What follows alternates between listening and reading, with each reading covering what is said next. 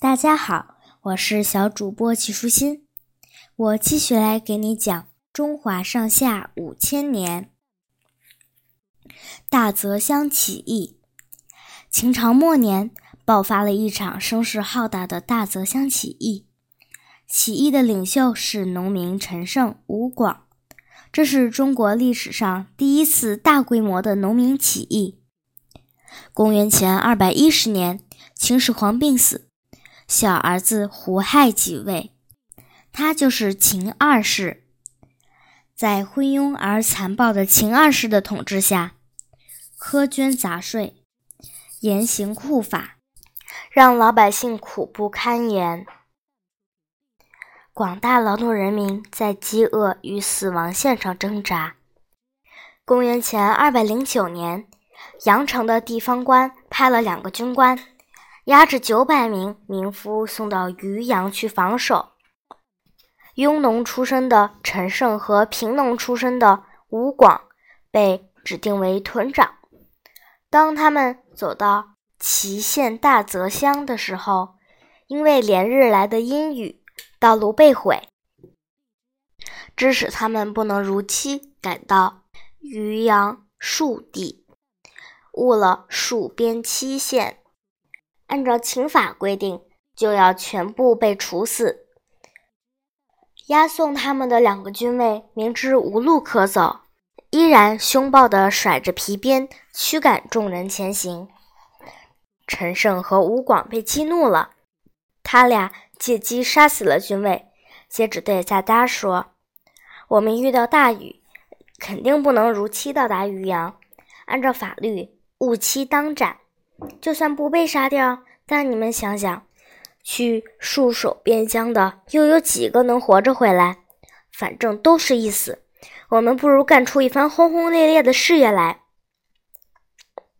他们的话让戍卒们群情激昂，他们推举陈胜为将军，吴广为都尉，以“伐吴道，诛暴秦”为口号。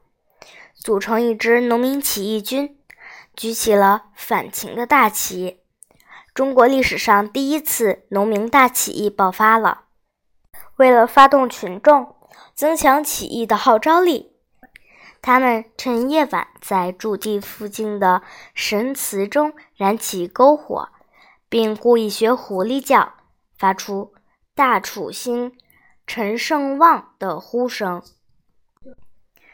旺。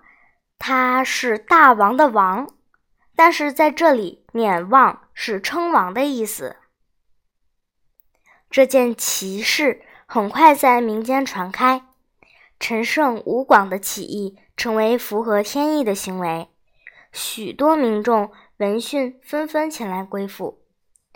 这支农民起义军迅速占领大泽乡，攻下祁县。很快就占领了五六个县城。起义军所到之处，贫苦农民纷纷响应。陈胜、吴广在攻占陈县后，建立了张楚政权，陈胜称王。就这样，中国历史上第一个农民革命政权建立了。起义军迅速发展壮大到几十万人。有兵车千辆，他们乘胜前进，分三路攻秦。其中一路由周文率领的农民军很快进抵关中的细地，逼近秦都咸阳。秦二世十分惊慌，急忙派遣少府章邯率领几十万当时在骊山休牧的行徒奴隶。迎击起义军，同时又从边塞调来三十万人马，与起义军展开殊死决战。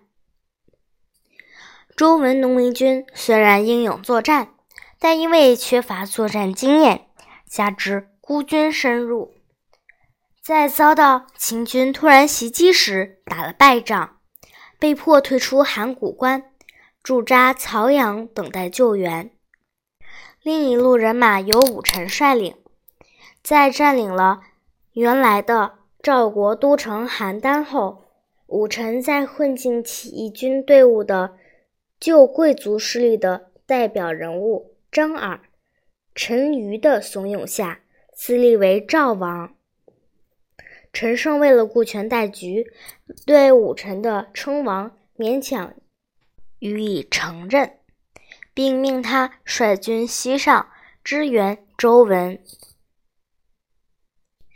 在张耳、陈馀的怂恿下，武臣不但不救援周文农民军，反而割据自立，不听陈胜指挥。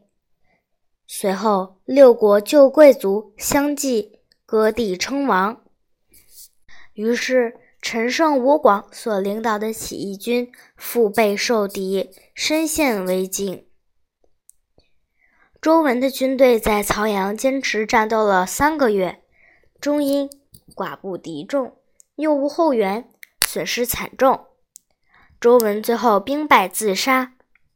不久，率领第三路兵马围攻荥阳的吴广，被部将用阴谋杀害。吴广死后，军心涣散，其他几支起义军先后也被秦军各个击破。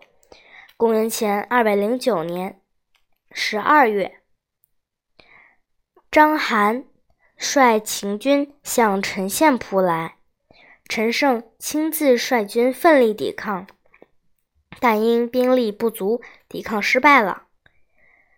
陈胜被车夫庄贾暗杀了。陈胜、吴广死后，陈胜的部下吕臣等人继续坚持斗争。这支起义军后来与项羽、刘邦等人领导的起义军会合，继续同秦军战斗。公元前二百零六年，在农民起义军的沉重打击下，秦王朝灭亡了。今天的内容就是这些啦，小朋友，拜拜。